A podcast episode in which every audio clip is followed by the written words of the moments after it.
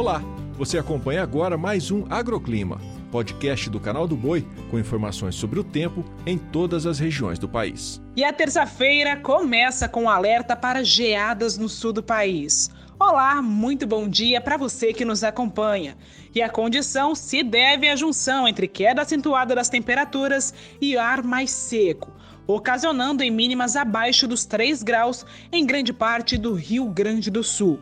Inclusive, as geadas podem atingir áreas produtoras de trigo, mas a cultura é bem mais resistente ao frio se comparada às outras. Ou seja, mesmo com o frio intenso, não há grande preocupação quanto ao desenvolvimento das lavouras.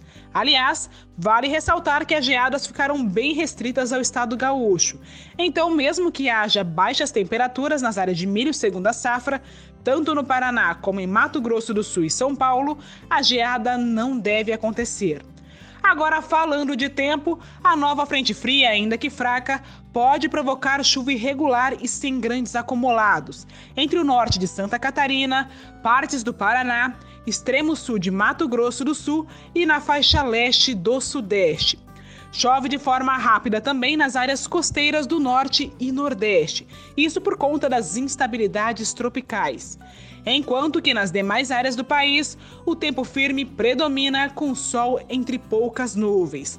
A diferença é que no centro-norte o calor se destaca e no sul, apesar do sol, não esquenta muito ao longo do dia. Aliás, a diferença das temperaturas nesta terça-feira será bem notória. Enquanto o dia amanhece com apenas 1 grau em Dom Pedrito, no estado gaúcho, em Maria da Fé, no sul de Minas, que geralmente também faz muito frio, a mínima já é de 11 graus. O agroclima pode ser acompanhado também na programação do Canal do Boi e em nosso portal, o sba1.com. Até a próxima!